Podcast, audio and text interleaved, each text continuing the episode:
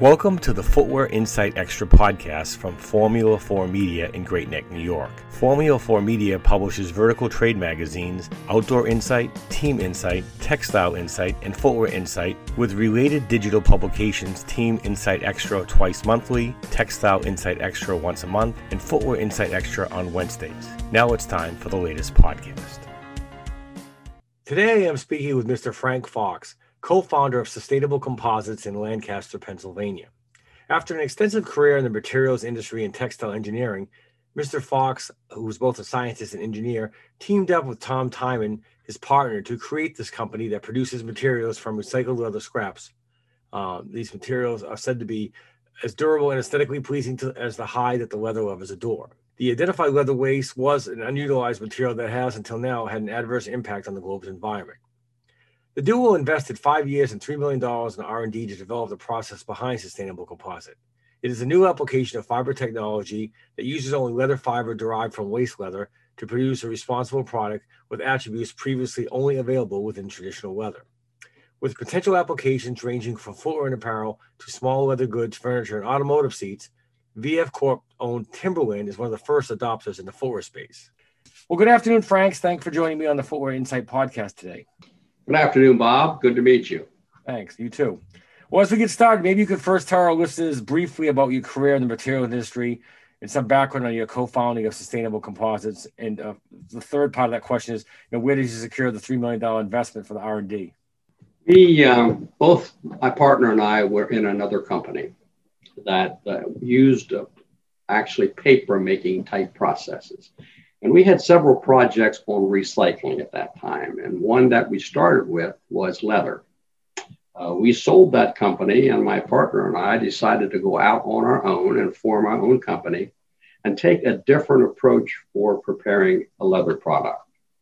Uh, many good leather products are made by grinding leather and putting the particles in matrix and, and making a, a bonded leather product we decided to try a different process, and that was to actually take leather scraps, open up the fibers, and actually create individual fibers that would go into a solution so we could start from the form that leather would normally start from. And once we achieved the process to do that, then we could put it back together as we take it from a slurry to a solid piece. And it's just like leather. The fibers go back together again they bond together again, and we take leather, take it apart, put it back together again. It was a difficult journey because Mother Nature didn't yield her secrets easily. We had to develop some chemistry, mechanical processes in order to do it and do it repeatably. And it resulted in a process and a technology that we have now have five patents on. And we've just introduced it to this marketplace this year, and it seems to be going very well.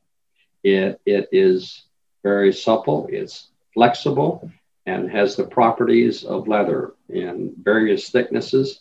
It can be offered in a wide range of products. And the real key is it is a perfectly dimensioned product, squares or sheets, no holes. And it gives good uh, yields and good processability to a user.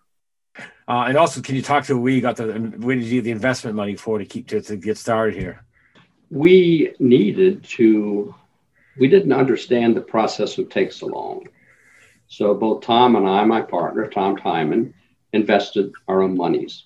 Oh, I see. As time went on, we sought small investors, friends of mine that we explained to. So we developed a group of uh, investors. We have about eight investors, and they have in, uh, put money in uh, to uh, reap the benefits as we grow to a larger marketplace. Very friendly investors help us a lot, and that's how we started off. So let me ask you next, uh, uh, Frank. What what is your company's process for obtaining the recycling of the? I understand it's some 3.5 billion pounds of other scraps that, that are typically discarded by manufacturers annually you know, you know, how do you get the scraps and you know, where you're sourcing, making your material, your composite? It is very easy to get the scraps. Everybody is trying to get rid of the scraps, so we get them free. We take, we have a couple of sources we use primarily. But what we're now finding in the industry is a lot of companies are are being encouraged, and in some areas are being strongly encouraged to recycle their scrap. So we have many people call and ask if we can recycle their scrap. And we actually have a few programs where we take rather large quantities of, of scrap for individual companies and we recycle it. They take it back and use it or sell it. So they are a 360 degree company. That desire is strong in Europe for us, and it's growing in the US. And we now have one or two folks that are on stream doing that. Uh, but also, if you do, if you make your materials in Lancaster, PA, you have to get the material to Asia. The company who makes the pro- most of the product, the athletic at least, and casual sourced in Asia. Do you have to transport the product from North America to Asia for the to use it at the factory level? Well, this product is pretty easy to transport. Uh, we would make rolls of material, and could be up to several hundred yards of rolls, and we could transport it and then would uh, they could cut it to sheets over there, finish it, and use it. And we've been in businesses before that it's fairly easy to do that. There's not a high expense with that. So we can make the product in the US and ship it over there. If, however, people are interested in using their own scrap in that area, we will most likely need to put facilities in that area in order to utilize their own scrap. No, I was just going to ask you that. But I've, I've obviously been writing about Pou Chen lately, and you why why given the um, the shutdown of factories in Vietnam most recently because of COVID. But it, obviously, if those factories that produce for large manufacturers wanted to utilize your process, you could work with them in their countries to do such. Well, actually, that's a very good comment. Um, there is strong interest in putting a facility in Vietnam uh, at least we have a lot of encouragement. So many products are made there, and most likely in Europe, oh. because we have a lot of customers that want to recycle their product in Europe. So we're now working with a company, or thinking about working with a company to actually make a product in Europe. Oh, okay. And a product that would be used for uppers primarily, correct? It could be used for a lot of products. It depends on how you process it. Uh, we have strong interest in bags, handbags. We make very thin products that could be used for coverings of various kinds. The shoe business is, is fairly, interest is fairly strong, and we can make it various thicknesses and also flexibilities. I just want to ask you too about the, the scrap leather. The scrap leather that you might get from, say, a fine Italian leather hiking boots, different than the scrap leather you might get from a, a cheaper a shoe that's going to be sold at like a mass merchant. Does it matter in terms of making a composite? That is a very good question. That is the situation. The there are lots of streams of leather come in. Some are better than others. So we've had to develop the chemistry and the technology to process each one of them differently, oh. but they all will come out the same result. We just have to use a little technology twist to use one leather versus another leather. Oh, I see. So your compo- your, your roll of composite at the end will be the same as it no matter what, yes. what you put into it. I will say though, generally the high quality leather will make a better product. Okay, it makes sense. It makes total sense there. It does. It sure. makes it can make the better the generally the better the leather, individually, the better the leather, the better the recycled leather will be. Okay. And then uh, next, I wanted to ask you about the cost of your Inspire leather. I don't want you to give me the cost, but versus traditional leather, would would would your product save brands, contract manufacturers money if they use your product versus uh, traditional leathers? I assume yes. Well, we generally were less costly than traditional leather or traditional finished leather. Okay. The gain for using ours is the total cost of use because you get very good yields with our product uh, because they're perfectly dimensioned. You get you can get it in a sheet, you can get it in a roll, fixed and dimensioned to meet your requirements. And if you can send it back if you don't have a scrap, send it back to us or you're finished. So it's a zero scrap proposition for a user.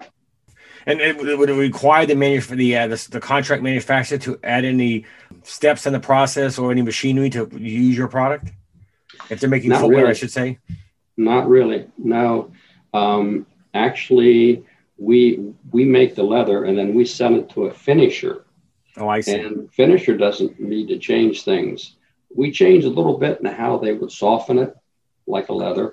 We changed a little bit in what kind of coatings they would use to best suit our product, but it's pretty much fits into the leather cycle very well.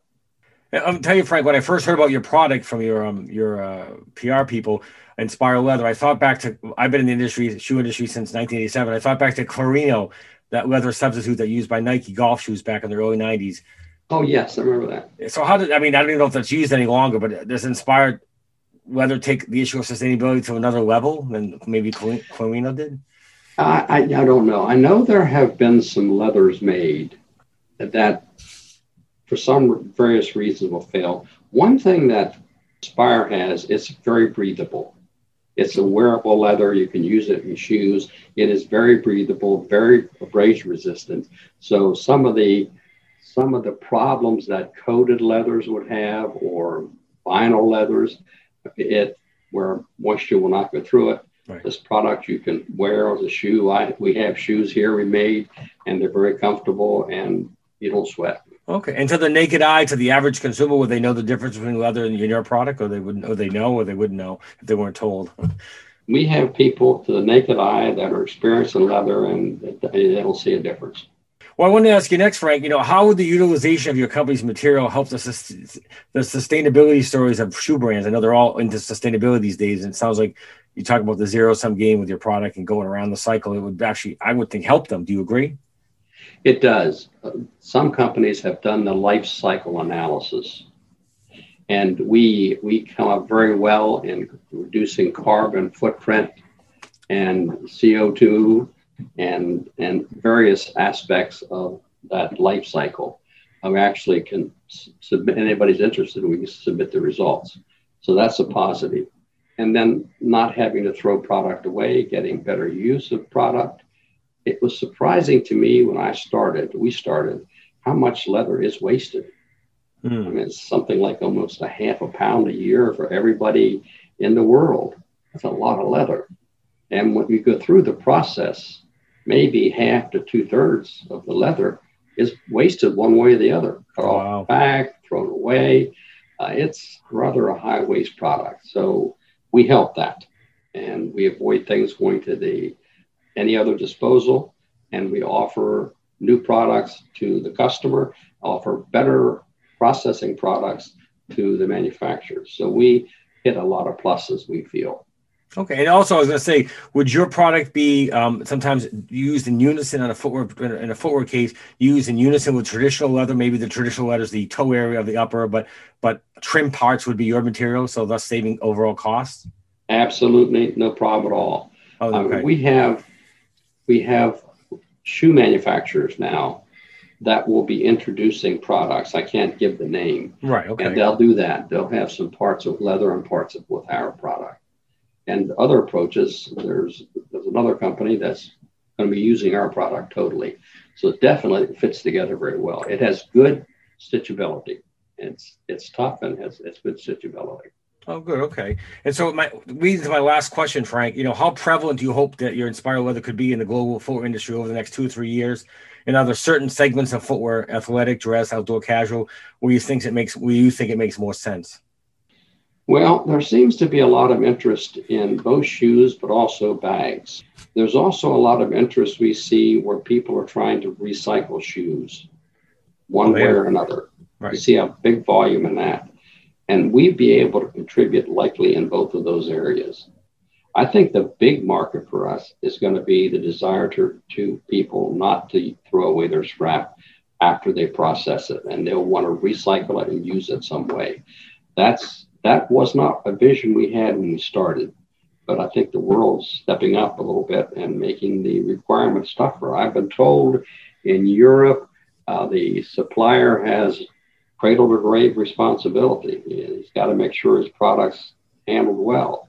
I've been told that in, in Europe, uh, you buy a pair of shoes. If you take it back and you buy the next one, you get a discount, or it's got to be used somewhere else. So primary manufacturers are more concerned about where their scrap's going uh, as is, that's growing in the world today. That's a plus to us. I see. Uh, can you talk a little bit about? I don't know if you can. You can't really talk to the brands, but I know the release that I got from your PR people said that Timberland would be the first one to use your product in, I guess, in the outdoor space. When that's going to is it going to hit the market in 2022? Is that the idea? Can you just tell me that? Uh, not before that. Not before Uh, 2022. that, that's probably a good number. Not before that. I don't know what their Timberland's very thorough in their cycle. I mean, it's a long cycle. They plan very right, well. right. So I don't know when they really plan to, to put any product on the marketplace or how they'll tag it. It won't be before 2022. But they have committed to Inspire Leather, though. Correct. Yes, they're very supportive. It's Aspire. Yes. Okay, good. They've Okay. very supportive from the very beginning. But finally, let's just wrap with this, Frank. You know, what types of apparel might you consider using your company's product? Do you have any particular things? You said bags. Are there other shirts or coats, jackets, and they might use it as well? Well, we are now working on a product to use in jackets. Oh, okay. Um, it's it's a thin product, and we're trying to target it to be as uh, soft as lambskin. We're not quite there yet. We're working with a large company in that development process, but we're moving close to being able to use our product in in some types of apparel, and that's a key project for us right now. Can't release anything yet, but I Right. think that we're going to be um, happy with what the results are. Any of our listeners of our podcast, when it airs on footwearinsightextra.com and, and it's also on SoundCloud, if they want to get in touch with your company about and they have interest in your product, you know, where can they do that? What's the, what's how, how should they contact you? Well, probably the very fastest way to contact me in the company would be to use my internet address. That gets directly to me, and I'm doing the marketing right now. Okay. And um, you could go into our our website, but I, I'm the one who gets it eventually, and I can get you very fast turnaround. Should I tell you what my website is? Sure. Go ahead, Frank. Go ahead. Okay. F as in Frank. Yep. L as in Lee. Yep. Fox F O X Right. two zero zero one at yahoo.com. Okay. Great. Okay. Great. And Okay. what will happen usually if you're interested, and just when you call, ask for samples, ask Right. for any information, and we'll usually turn it in a day. Well, thanks very much, Frank. I've been speaking with Mr. Frank Fox, co founder of Sustainable Composites in Lancaster, Pennsylvania, on the Footwear Insight podcast. I am Bob McGee.